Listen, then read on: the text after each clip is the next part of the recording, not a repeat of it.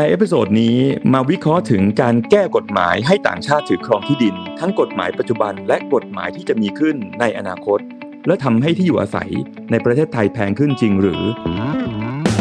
SCB Podcast You are welcome Be ready to get wealthy Presented by SCB Wealth สวัสดีค่ะ พบกับเราสองคนกมลชนกรามโกมุตและดรสาธิตผ่องธัญญา กับรายการ Tax and Law Made Simple ค่ะ วันนี้ทีม Estate Planning and Family Office ธนาคารไทยพาณิชย์ จะมาคุยกับพวกเราค่ะ สวัสดีค่ะพี่เอส สวัสดีครับ คุณพลอย ค่ะพี่เอส วันนี้เราจะมาคุยกันเกี่ยวกับเเรื่องต่างชาติถือครองที่ดินได้หรือไม่ได้ยังไงค่ะพี่เอส จากมันมีข่าวในโลกออนไลน์ที่เขากังวลกัน เรื่องเกี่ยวกับการแก้กฎหมายตรงนี้ แล้วก็คนก็กังวลกันต่อไปอีกว่า เฮ้ยถ้าเกิดมีแก้กฎหมายตรงนี้แล้วเนี่ย ราคาที่ดิน ราคาบ้านจะเพิ่มสูงขึ้นไหม วันนี้เราจะมาคุยเรื่องนี้กันค่ะ ก่อนอื่นเล่าสั้น ๆ ถึงที่มาก่อนค่ะ เมื่อ 2 ปีที่ผ่านมาเนี่ยทุกคนทราบกันอยู่แล้วว่า ประเทศเรารวมทั้งทั้งโลกนะคะ ประสบกับวิกฤตปัญหาเรื่องโควิดนะคะ พอเรื่องนี้มันเข้ามาปุ๊บเนี่ยเม็ดเงินมันก็เข้ามาในประเทศไทยเนี่ยน้อยลงอย่างมากนะคะ ไม่ว่าจะเป็นเรื่องเกี่ยวกับ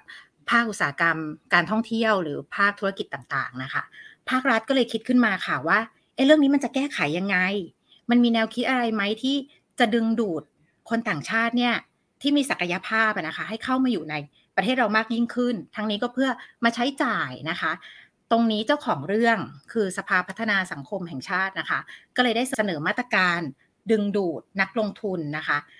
ตรงเรื่องนี้ให้กับที่ประชุมคณะรัฐมนตรี พิจารณาเรื่องนี้ในช่วงประมาณต้นเดือนกันยายนที่ผ่านมาค่ะ ซึ่งคณะรัฐมนตรีได้มีมตินะคะ เป็นมติที่เรียกว่ามติรับหลักการตามที่สภาพัฒน์เสนอนะคะ หลักการนี้หลักๆเลยคือเปิดโอกาสให้ชาวต่างชาติที่มีศักยภาพสูงนะคะ เราต้องเน้นย้ำตรงนี้ สามารถเข้ามาใช้ชีวิตอยู่ในประเทศไทยด้วยวีซ่าประเภทหนึ่งที่เรียกว่าวีซ่าผู้พักอาศัยระยะยาว โดยมีการกำหนดคุณสมบัติของชาวต่างชาติที่จะมีสิทธิ์ ขอวีซ่าประเภทนี้ได้นะคะ หลักๆเนี่ยชาวต่างชาติจะต้องเป็นผู้ที่มีรายได้สูง หรือเป็นผู้ที่มีความเชี่ยวชาญในสาขาวิชาประเภทต่างๆ ที่สามารถทำประโยชน์ให้กับประเทศไทยได้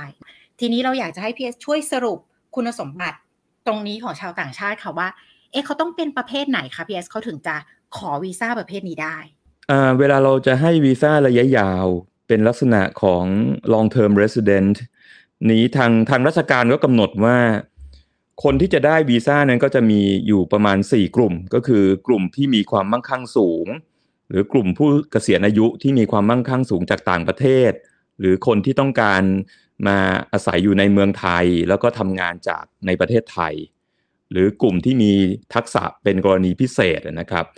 แต่ทั้ง 4 กลุ่มเนี่ยที่อธิบายกันมันก็สรุปกันง่าย ๆ ว่าจะต้องมี 2 ประเด็นก็คือ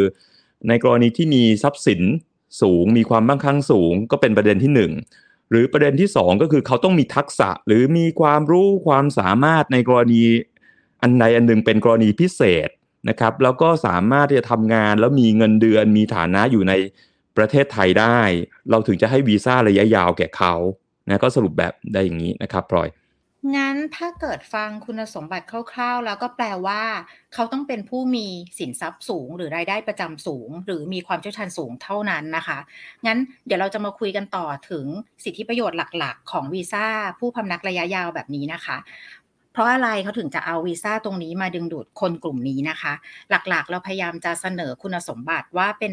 สิทธิ์ทำงานนะคะ ที่เขาจะได้สิทธิ์ทำงานพร้อมกับวีซ่าตัวนี้ โดยสิทธิ์นี้เนี่ยนอกจากเขาเองจะได้รับแล้วเนี่ยก็จะคู่สมรสนะคะกับบุตรจะได้รับวีซ่าผู้ติดตามไปด้วยนะคะ นอกจากนี้แล้วก็จะมีสิทธิประโยชน์เกี่ยวกับการยกเว้นภาษีเงินได้สำหรับรายได้จากต่างประเทศนะคะ รวมทั้งรายได้ที่นำเข้ามาในปีภาษีเดียวกัน อันนี้เป็นคุณสมบัติสิทธิประโยชน์หลักๆ ของ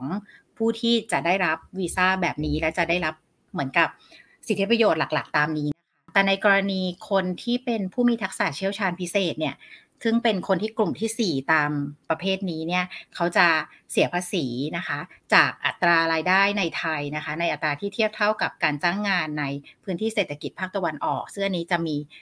สิทธิประโยชน์ที่แตกต่างจากคนอื่นเล็กน้อย เพื่อเป็นการดึงดูดให้ผู้เชี่ยวชาญเข้ามาทำงานในประเทศไทยมากยิ่งขึ้นค่ะ ครับในกรณีผู้เชี่ยวชาญที่จากเมื่อกี้ที่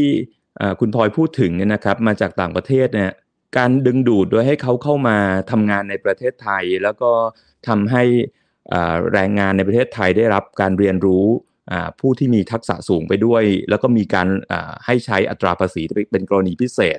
อันนี้ก็เคยเกิดขึ้นในกรณีที่ผ่านมาหลาย ๆ ปีก่อนในเรื่องของการที่มีคนต่างชาติมาทำงานในกลุ่มจังหวัด EEC นะครับทางภาคตะวันออกของประเทศไทย แล้วก็ให้อัตราภาษีเงินได้บุคคลธรรมดาเป็นกรณีพิเศษ อย่างเช่นร้อยละ 17 ของอัตรารายได้ที่เขาทำนะครับ ถ้าเปรียบเทียบกับอัตราโครงสร้างปกติในประเทศไทยแล้ว อันไหนที่ต่ำกว่าเขาก็สามารถที่จะใช้อัตรานั้น ทีนี้ถ้าถ้าในเรื่องของระยะในเรื่องของการให้วีซ่า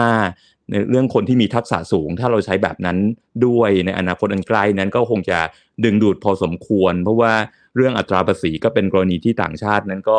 มองว่าน่าสนใจในการที่จะรับอัตราภาษีกรณีพิเศษ เพราะฉะนั้นเราจะเห็นว่าการให้วีซ่านั้นก็เป็นจุดหนึ่งนะครับ ที่จะทำให้คนมองถึงว่าถ้าคนต่างชาติเข้ามา ทีนี้อีกจุดหนึ่งที่เกี่ยวเนื่องไปกับในเรื่องวีซ่าก็คือในเรื่องของที่ดิน และก็อสังหาริมทรัพย์ การให้วีซ่านั้นเป็นสิทธิ์ในการให้เข้ามาอยู่ แล้วก็มีเรื่องของการทำงานได้ตามสิทธิ์ในวีซ่าแต่ในเรื่องของอสังหาริมทรัพย์นั่นก็เป็นอีกเรื่องหนึ่งที่ขึ้นอยู่กับนโยบายรัฐบาลนะครับว่าจะเปิดโอกาสให้คนต่างชาติถือครองที่ดิน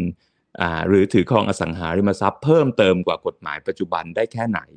อย่างไรก็ตามเนี่ยนะฮะจากการที่เราติดตามข่าวนั้น ทางภาครัฐก็ให้ความสนใจในกรณีนี้นะครับว่าจะต้องมีการศึกษาอย่างละเอียด แล้วก็เปรียบเทียบข้อดีข้อเสีย เพราะ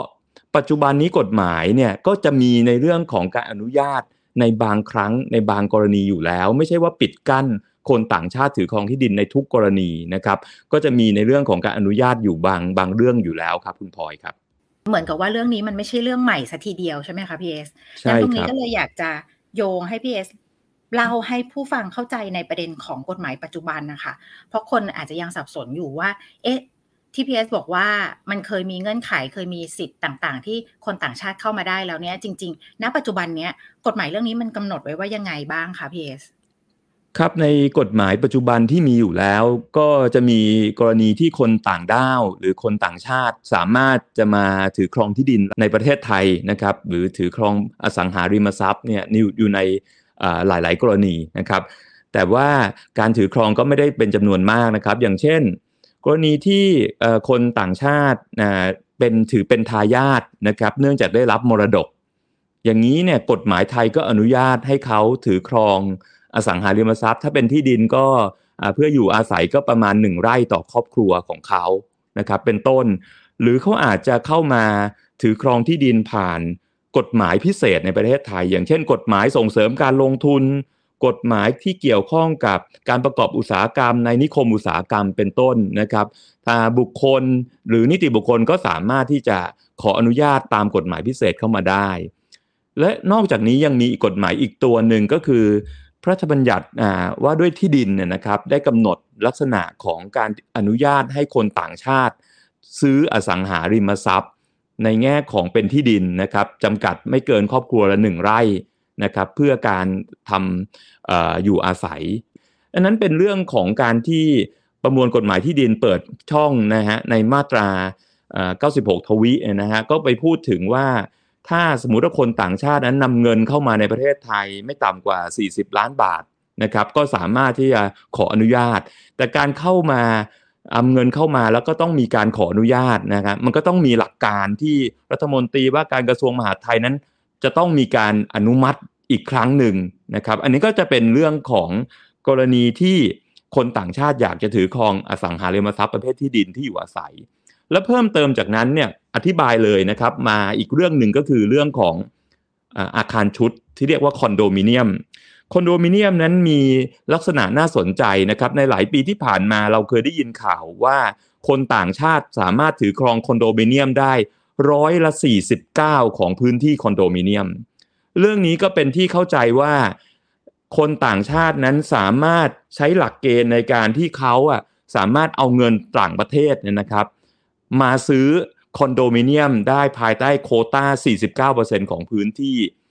ในคอนโดมิเนียม1-1ได้นะครับ แต่ถ้าสมมุติว่าเขาไม่ได้นำเงินจากต่างประเทศเข้ามา ก็อาจจะใช้วิธีการอื่น อย่างเช่นเขาถือเป็นคน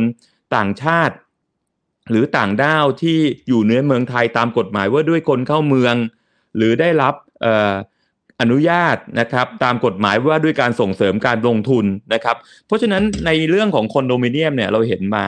เป็นระยะเวลาหลายปีแล้ว ก็คือต่างชาติ อาจจะนำเงินจากต่างประเทศเข้ามาขอซื้อได้ อันนี้ก็เป็นวิธีหนึ่ง หรือต่างชาติจะขออใช้สิทธิ์ในฐานะที่เขาเป็นผู้อยู่ในประเทศไทยตามกฎหมายว่าด้วยคนเข้าเมือง ก็สามารถที่จะใช้สิทธิ์ในการซื้อคอนโดมิเนียม แต่อยู่ในโคต้า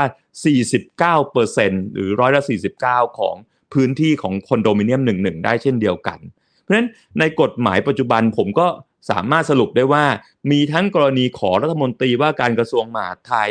ขอซื้ออสังหาริมทรัพย์ประเภทที่ดินและที่อยู่อาศัย ไม่เกินครอบครัวละหนึ่งไร่ หรือไม่ก็เป็นเรื่องของการขอใช้สิทธิ์ตามพรบว่าด้วยอาคารชุด แต่ไม่เกินเนื้อที่ร้อยละ 49 อันนั้นก็เป็นกฎหมายปัจจุบันที่มีอยู่แล้วนะครับก็แปลได้ว่ากฎหมายปัจจุบันก็มีเงื่อนไขที่เปิดช่องให้อยู่แล้ว เรื่องนี้ก็ไม่ได้เป็นเรื่องที่ใหม่อะไรใช่ไหมคะพี่เอสใช่ครับ ค่ะงั้นเดี๋ยวมาถึงอันหนึ่งที่เออคนก็จะคุยกันเยอะว่าเอ้ยเรามาเปรียบเทียบกันดีกว่าว่าเอ่อถ้าเอาประเทศไทยไปเทียบกับประเทศอื่น ๆ เนี่ย ประเทศอื่น ๆเขาให้สิทธิ์คนชาติอื่นมาถือครองอสังหาริมทรัพย์ในประเทศเขามากน้อยยังไงนะคะ อันนี้ก็ยกตัวอย่างได้นะคะ เดี๋ยวจะขอยกตัวอย่างกับประเทศที่เขาเปิดเเสรีให้ต่างชาติซื้ออสังหาเพื่อการอยู่อาศัยได้ ประเทศที่ค่อนข้างเสรีเด่นชัดเลยเนี่ยจะมี 3 ประเทศใหญ่ ๆนะคะ ก็คือสหรัฐอเมริกานะคะอังกฤษแล้วก็ญี่ปุ่น ตัวอเมริกาเนี่ยเป็นประเทศที่ถือว่ายินยอมให้ต่างชาติเข้าไปซื้อที่อยู่อาศัยได้เลยนะคะ แต่ทั้งนี้ทั้งนั้นเนี่ยเขากำหนดพวกอัตราภาษีที่ดินสิ่งปลูกสร้างนะคะสูงมากนะคะ นอกจากนั้นก็ยังมีพวกค่าบำรุงรักษาส่วนกลางนะคะ ค่าบริหารทรัพย์สินรวมถึงภาษีมรดกนะคะ ที่เรียกได้ว่าสูงจริง ๆนะคะ คนที่จะเข้าไปเนี่ยก็ต้องนับว่าเป็นผู้ที่สามารถจะรับค่าใช้จ่ายตรงนี้ได้นะคะ คือต้องรู้ตั้งแต่ตอนจะเข้าไปเลยว่าเฮ้ยมันจะมีค่าใช้จ่ายตรงนี้ที่สูงมากต่อปีนะคะ อีกประเทศหนึ่งที่เสรีเด่นชัดก็คืออังกฤษนะคะ อังกฤษนี่ก็เป็นประเทศที่เปิดใจให้คนต่างชาติเข้าไปซื้อที่อยู่อาศัยได้เลยนะคะ แล้วก็ไม่มีข้อจำกัดอะไรเลยนะคะ จะถือ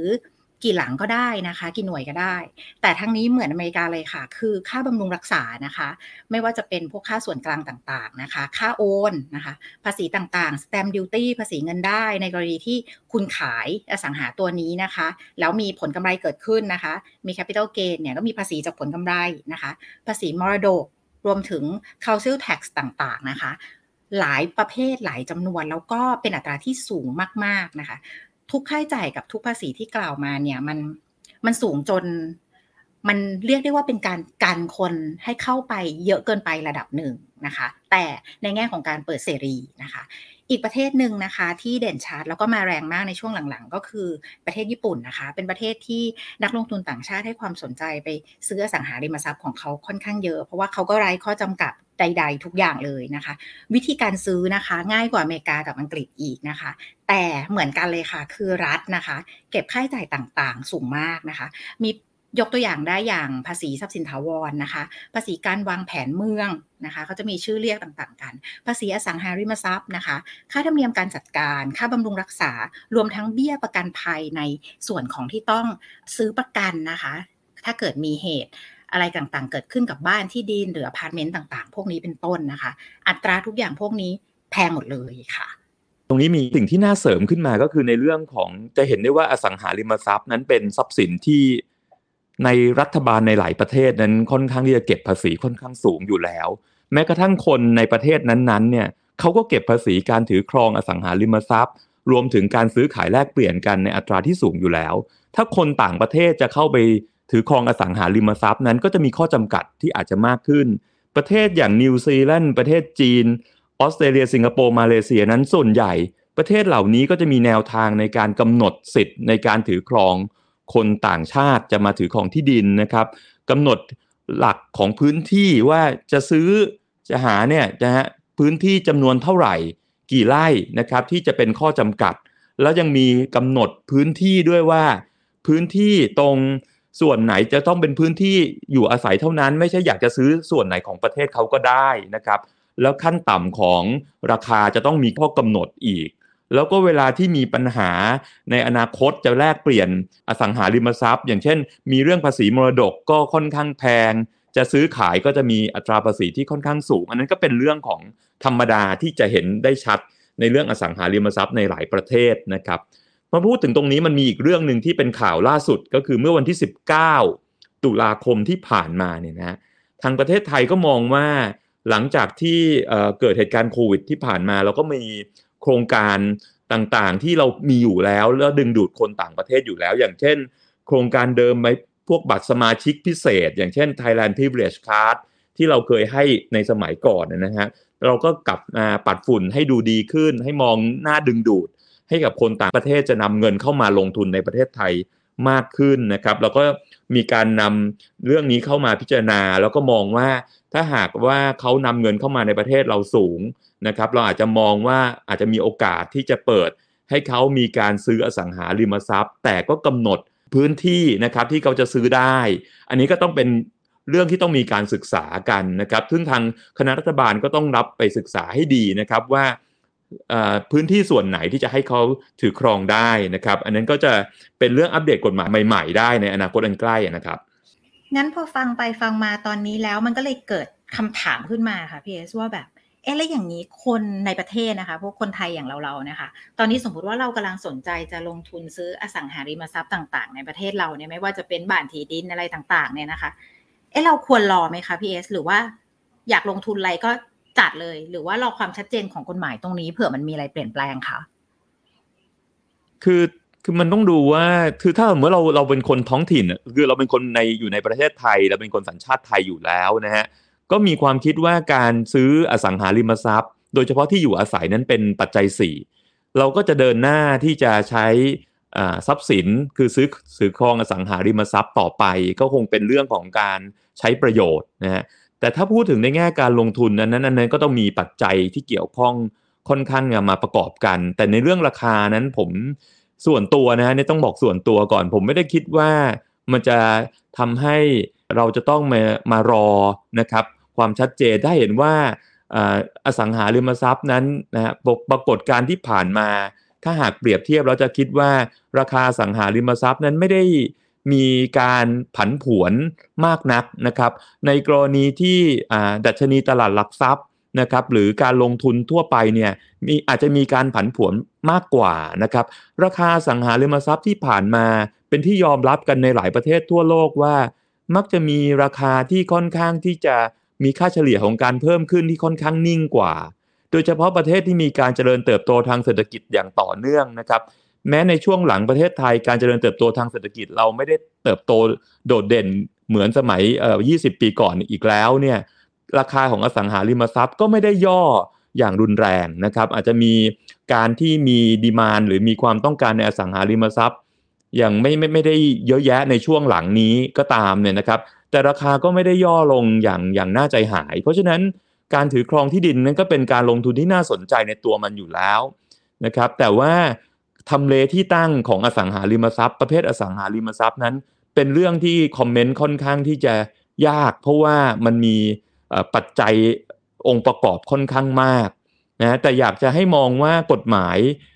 ที่จะเกิดขึ้นในอนาคตนั้นก็จะเป็นเรื่องที่ หน่วยงานภาครัฐก็คงจะต้องพิจารณาเรื่องนี้อยู่แล้วนะครับ แล้วก็ดูภาพของในหลาย ๆ ประเทศที่มีประเด็นพิจารณาว่าการเปิดให้คนต่างชาติมาถือครองอสังหานั้น มีข้อดีข้อเสียอย่างไรนะครับ อันนี้เป็นประเด็นของนโยบายสาธารณะที่ที่สำคัญที่เราต้องติดตามนะครับ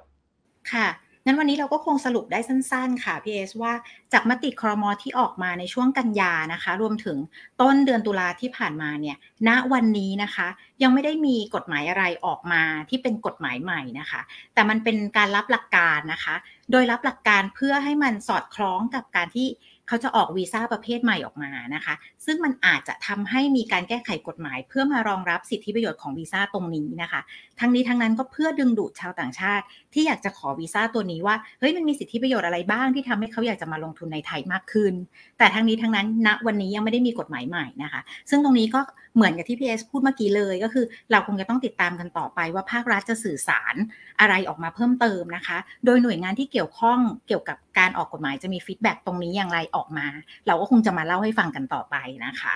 งั้นพบกันใหม่ครั้งหน้านะคะ กับรายการ Tax and Law Made Simple โดย SCB Estate Planning and Family Office ทีมที่ปรึกษากฎหมายภาษีและทรัพย์สิน เพื่อการส่งต่อความมั่งคั่งจากรุ่นสู่รุ่นอย่างยั่งยืนและภาคภูมิใจสำหรับวันนี้ สวัสดีค่ะ สวัสดีครับ SCB Podcast. You are welcome. Be ready to get wealthy. Presented by SCB Wealth